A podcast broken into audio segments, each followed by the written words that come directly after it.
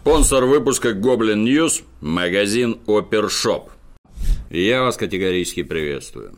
3 февраля в Сирии при выполнении облета зоны деэскалации Идлиб сбит российский штурмовик Су-25. Чем сбили, пока не ясно, но по предварительной информации это был переносной зенитно-ракетный комплекс. После катапультирования летчик приземлился в районе, который находится под контролем боевиков запрещенной в России террористической организации Хаят Тахрир Аш Шам. Ну, ранее это называлось Джабхат Ан-Нусра. Приземлившись, пилот начал отстреливаться от набегающих террористов, а когда ситуация стала критической, руки не поднял, в плен не сдался и никого не молил о пощаде. Как подобает мужчине, подпустил врага поближе и подорвал себя и пару бородатых тварей гранатой.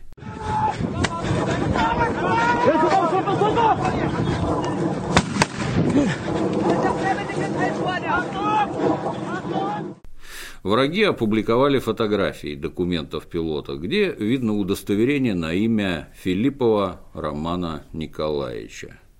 Военное ведомство Российской Федерации сообщает, что по району, откуда была запущена ракета, сбившая самолет, нанесен групповой удар высокоточным оружием. Якобы, согласно данным радиоперехватов, данный групповой удар уничтожил более трех десятков боевиков. Ну, хочется надеяться, что так оно и есть. Министр обороны Сергей Шойгу представил Романа Филиппова к званию Героя России посмертно. Вечная слава.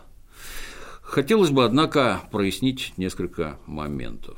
Говорят, запуск был произведен из зоны деэскалации подконтрольной Турции. В таком случае, вот что именно там контролирует Турция? Справляется ли Турция со взятыми на себя обязательствами? Крайне сомнительно, что ПЗРК собран террористами из подручных средств или из средств, доступных свободной продаже. Очевидно, высокотехнологичный девайс они где-то приобрели, а, скорее всего, даже получили бесплатно от спонсоров, ну или от кураторов из спецслужб. Наши западные партнеры на перебой принялись сообщать через официальных лиц и СМИ, что они к поставкам данных типов вооружения в данный регион не имеют никакого отношения. Ну, раз уж все такие не виноваты, вы примите активное участие в поисках виновных. Срочно напрягите всех своих информаторов и стукачей, ведь наверняка кто-нибудь что-нибудь знает. Ну а если участие не принимаете, налицо все основания предполагать, что вы не хотите искать виновных, а значит, ваши заявления откровенно лживые. Ну и, наконец, Сложно представить, что шайка бородатых тварей тихонько сидела у костра, вела беседы о светлом будущем Сирии и, внезапно услышав гул российского самолета, все побросала, пальнула в небо ракету и вдруг попала. Скорее всего, к акции тщательно готовились, место было определено заранее, Маршрут штурмовика тоже был известен заранее, и именно поэтому удар оказался роковым. Какая падла нас предала, тоже хотелось бы узнать. Вариантов, конечно, немного, но никаких доказательств пока что нет. Террористы, конечно, снимали все на видео, быстро выкладывали ролики, где эти твари глумятся над телом пилота – Будем надеяться, что наши военные специалисты внимательно изучили все гнусные хари на видео и предпримут надлежащие меры для ликвидации всех причастных. Земля пухом Филиппову роману. В июне 2016 года Никита Белых, губернатор Кировской области и по совместительству матерый либерал, несмотря на хорошее лицо и незыблемые моральные принципы, решил принять от местного бизнесмена некий пакет. К небывалому изумлению Никиты за спиной у коммерсанта оказались сотрудники правоохранительных органов. Внутри пакета внезапно обнаружилась крупная сумма наличности. Ну, говорят, 150 тысяч евро. Понятно, менты подбросят, так и тут. Они же все время все подбрасывают. Вот так губернатор Белых перестал быть губернатором и превратился в политического заключенного. В неволе Никита Юрьевич мгновенно утратил здоровье. У него оказалось высокое артериальное давление, диабет и энцефалопатия. Даже нога отнималась. Все это очень сильно мешает сидеть в тюрьме, но не помешало приобретению второй жены. В минувшем ноябре Никита сочетался законным браком с некой Екатериной Рейферт. И вот, в январе состоялся суд. В последнем слове Никита Белых сказал Сейчас у меня одно желание и одна мечта – быть рядом с людьми, которых я люблю и которые любят меня. Быть рядом с женой, заниматься своими сыновьями. Сейчас у меня их четверо, и все они в том возрасте, когда важно принимать личное участие в воспитании. Что бы дальше ни произошло, я должен эту ситуацию исправить. Для всего этого надо, конечно, здоровье, которое в последнее время сильно поистрепалось. За последние месяцы в меня вкололи столько капельниц и уколов и впихнули столько таблеток, сколько не было за всю мою прошедшую жизнь. А мне уже 42 года. Я понимаю, что то, что сейчас происходит, это купирование проблемы, а не полноценное лечение. Вынесение приговора длилось около 9 часов. Приходилось делать перерывы на капельнице. Бессердечный суд припомнил Никите всякое. Например, в 2014 году, по мнению суда и следствия, губернатору Белых поступили 200 тысяч евро от руководителя ООО «Нововятский лыжный комбинат» и УК «Лесхоз» Юрия Зудхаймера, ну, чтобы бизнес шел бодрее, а взаимоотношения с государством были насыщеннее. При этом Никита уверял Юрия, что деньги будут потрачены на благотворительные проекты с целью улучшения имиджа власти. Когда то же самое повторилось и в 2016 году, гражданин Зудхаймер не стерпел и обратился в ФСБ. Результат наблюдаем сейчас. Представитель Следственного комитета Светлана Петренко рассказала журналистам о том, какую жизнь вел губернатор дотационного региона. Часто на выходные и праздничные дни отдыхал за пределами Кировской области и за границей. Снимал дорогие отели, содержал семью, выделяя бывшей супруге на это по 200 тысяч рублей ежемесячно, и многочисленных избранниц, тратил деньги на дорогостоящие увлечения. Ну, очевидно, со здоровьем тогда все было в полном порядке, нога не болела, давление поднималось только там, где должно, известно что, подниматься. Одним из дорогостоящих увлечений Никиты была, по слухам, юная интеллектуалка Мария Гайдар, под властью чар которой принимались многие решения.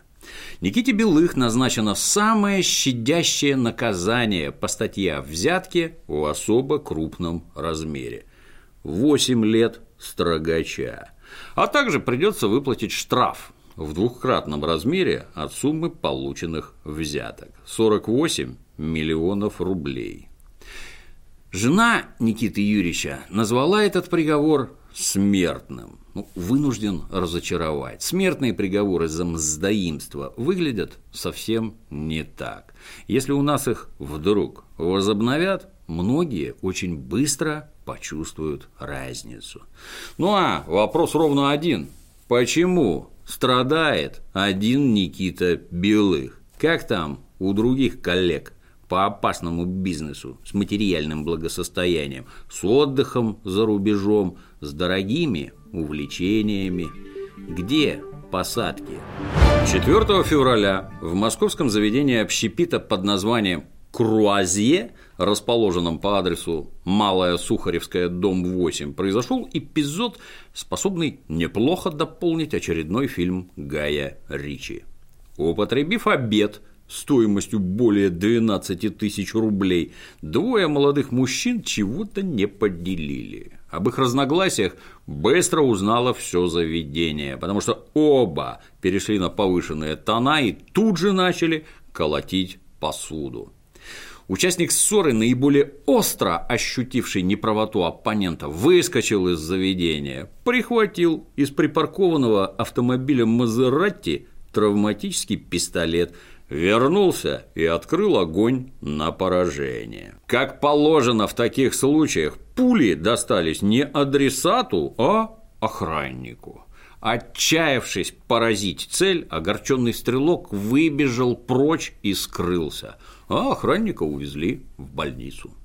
По городу объявили план перехват, и Мазилу задержали в тот же день. Имя пока не называют. Ну, вполне может выясниться, что когда имя будет названо, тень внезапно упадет на кого-нибудь из уважаемых людей города.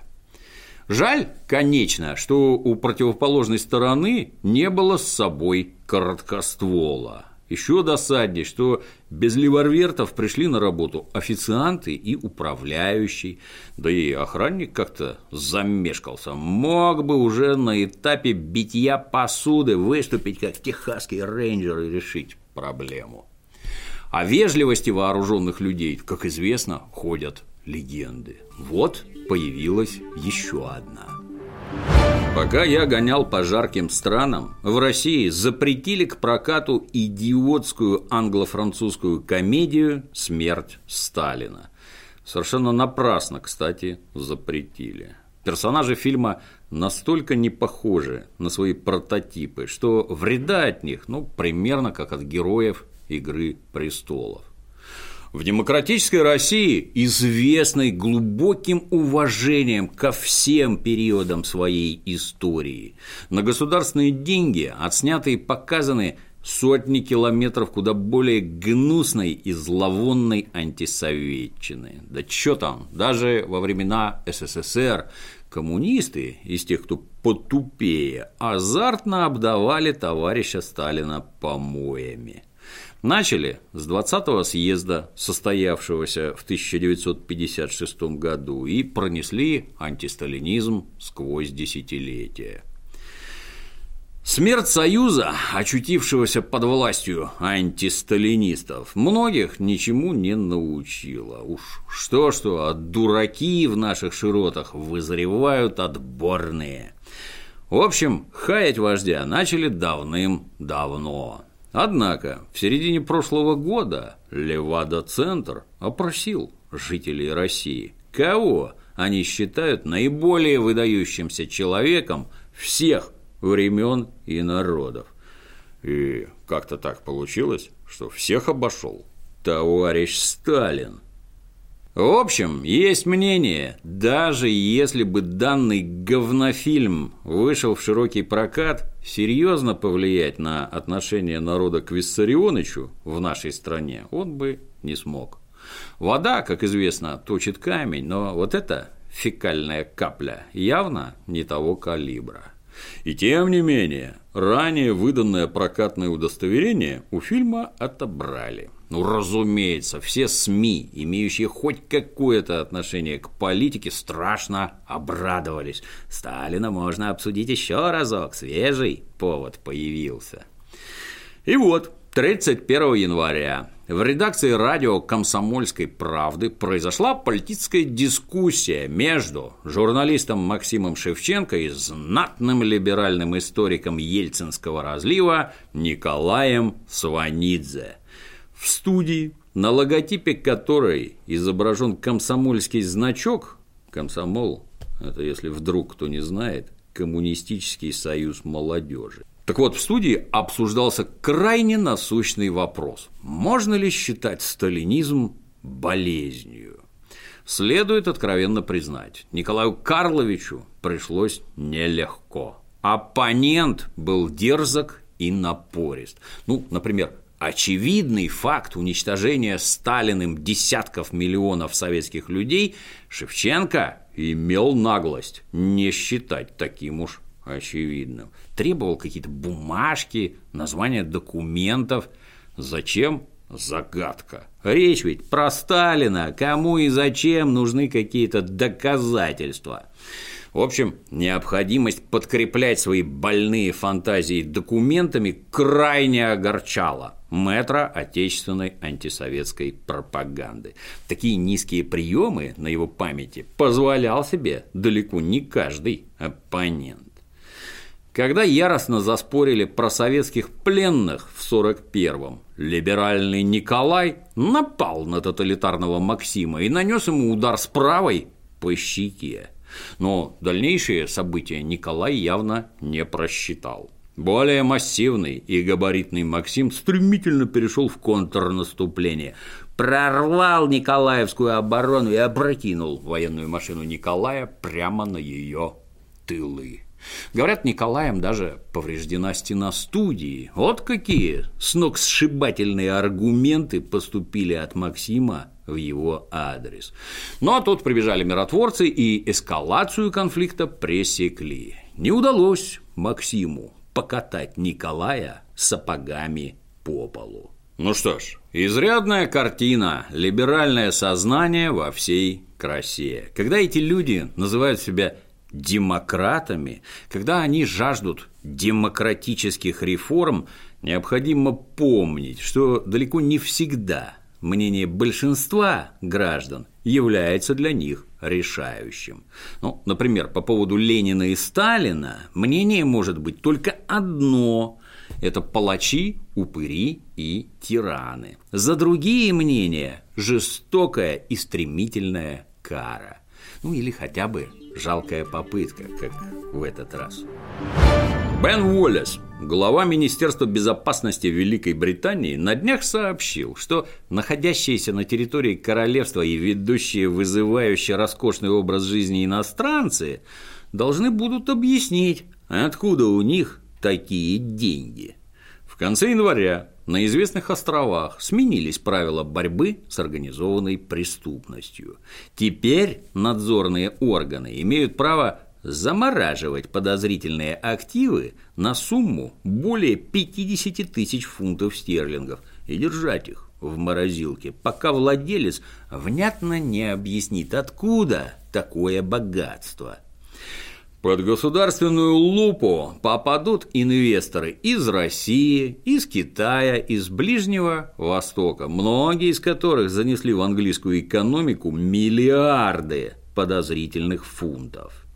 Министр Беня напомнил, что из России через иностранные, в том числе британские банки, на протяжении последних десятилетий выведены сотни миллионов баксов, но отныне данная лавочка прикрыта навсегда.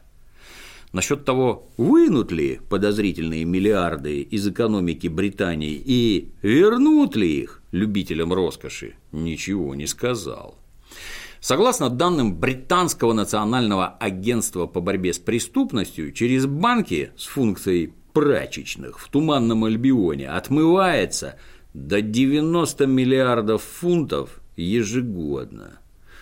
Что характерно до января 2018 года, и это почему-то никого не тревожило. Как раз наоборот, все только радовались бурному денежному потоку из России. Смогут ли честные британцы вот так вот взять и перерезать денежную артерию? Вопрос интересный. Деньги решают массу вопросов, и крепость, в которую можно провести груженного золотом ишака, нельзя считать неприступной. Но вообще страшно. А как же свобода? А как же рыночная экономика? А как же прозрачность финансов? Полная отчетность и контроль? Где контраст между полицейским государством Путина и лучезарной Европой? Кому теперь верить, если хочешь спасти трудовой миллиард от кровавой гыбни? Страшное время живем. Все чаще обостряются разногласия древней европейской державы Украина с другими, менее великими и менее значимыми странами вокруг нее. То из-за наплыва в Евросоюз нелегалов, пытающихся поднять сотку-другую евро любыми доступными способами, то из-за сведомых дегенератов, переводящих школьную программу на мову, не оставив возможности для национальных меньшинств, ну, например, этнических венгров, обучаться на родном языке.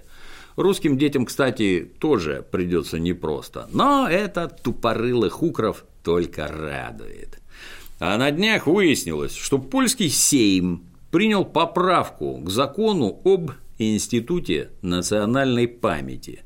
Согласно этой поправке, теперь за отрицание преступлений, совершенных под предводительством Бандеры, Шухевича и других укронацистских мразей, полагается уголовная ответственность.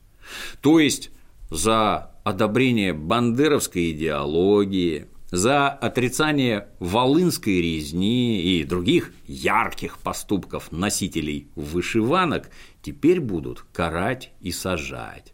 А говорят, у кого в прописке в паспорте указан адрес проживания улица Бандеры, тех в Польшу не пускают уже сейчас. Волынская резня – это, напомню, геноцид поляков в годы Великой Отечественной, где вдумчиво поучаствовали Украинская повстанческая армия, организация украинских националистов, ну и, конечно, подразделение СС «Галичина». На территории оккупированной Волыни укронацистами при попустительстве и поддержке гитлеровцев было уничтожено по самым скромным оценкам от 30 до 80 тысяч поляков. И вот теперь подвергать сомнению данный эпизод украинско-польской дружбы стало опасно. Ситуация совершенно непонятная. Это что же получается? Вся или почти вся украинская верхушка теперь по польским законам уголовники? Как достойно ответить любимому соседу по Европе. Майдауны пока что не придумали. Ну, возможно, надо устроить массовые прыжки с лозунгом «Кто не скачет, тот поляк». И это, как известно, непременно должно помочь.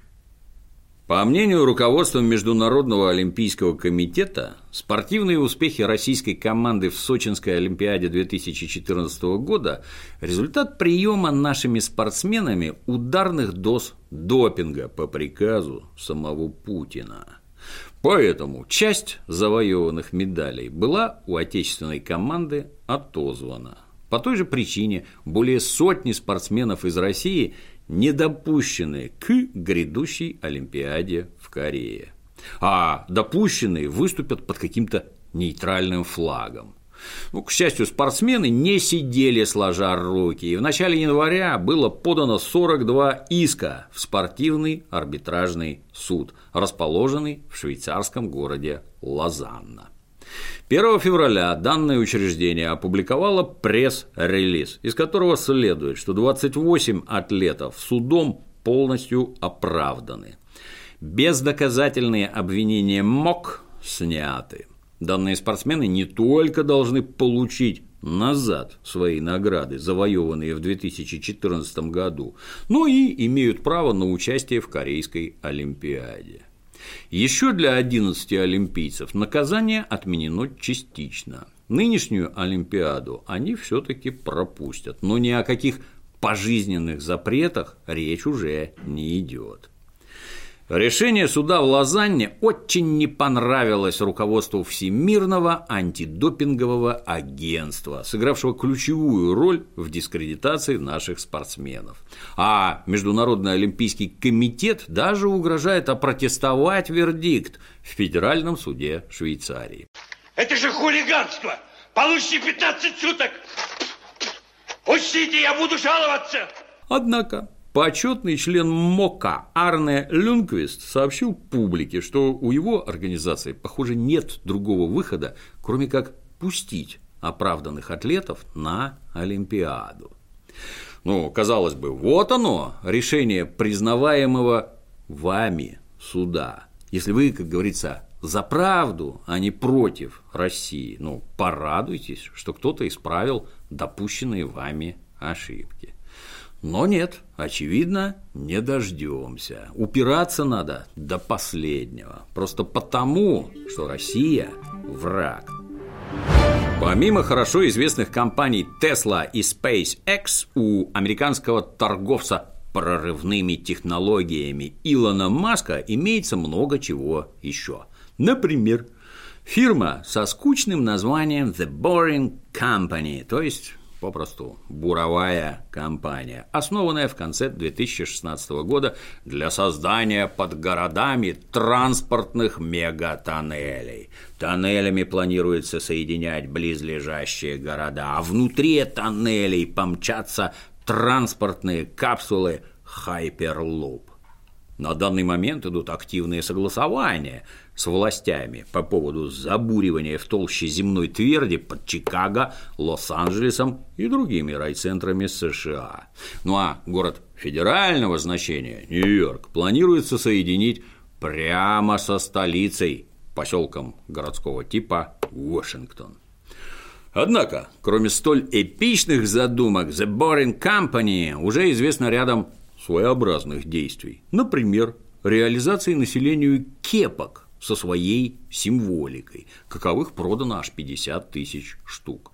Но самое интересное произошло 28 января, когда объявили, что компания готова реализовать населению ручные огнеметы для борьбы с зомби. Когда случится зомби-апокалипсис, вы будете рады, что купили огнемет. Либо он спасет вас от полчищ оживших мертвецов, либо мы вернем деньги, сообщил публике Маск. Грязные слухи, согласно которым этот самый зомби-апокалипсис планирует устроить сам Маск, ну, чтобы лучше продавались огнеметы, были гневно отринуты. Скажем прямо, на огнемет изделие не тянет, больше похоже на обычную газовую горелку, снабженную прикладом. С полчищами зомбарей могут возникнуть проблемы и возникнут. Но у фанатов Илона мнение другое. Изделия стоимостью 500 баксов оказались раскуплены тиражом в 20 тысяч штук всего за 4 дня. Уже 1 февраля Маск настрочил в Твиттере, что все огнеметы проданы. Вот есть на свете люди, способные продать эскимосам снег. Дебилам привет. Ну а на февральские праздники рекомендуют дарить не идиотский огнемет, а что-нибудь более романтичное. Заходи в опершоп, выбирай подарочек. А на сегодня все. До новых встреч!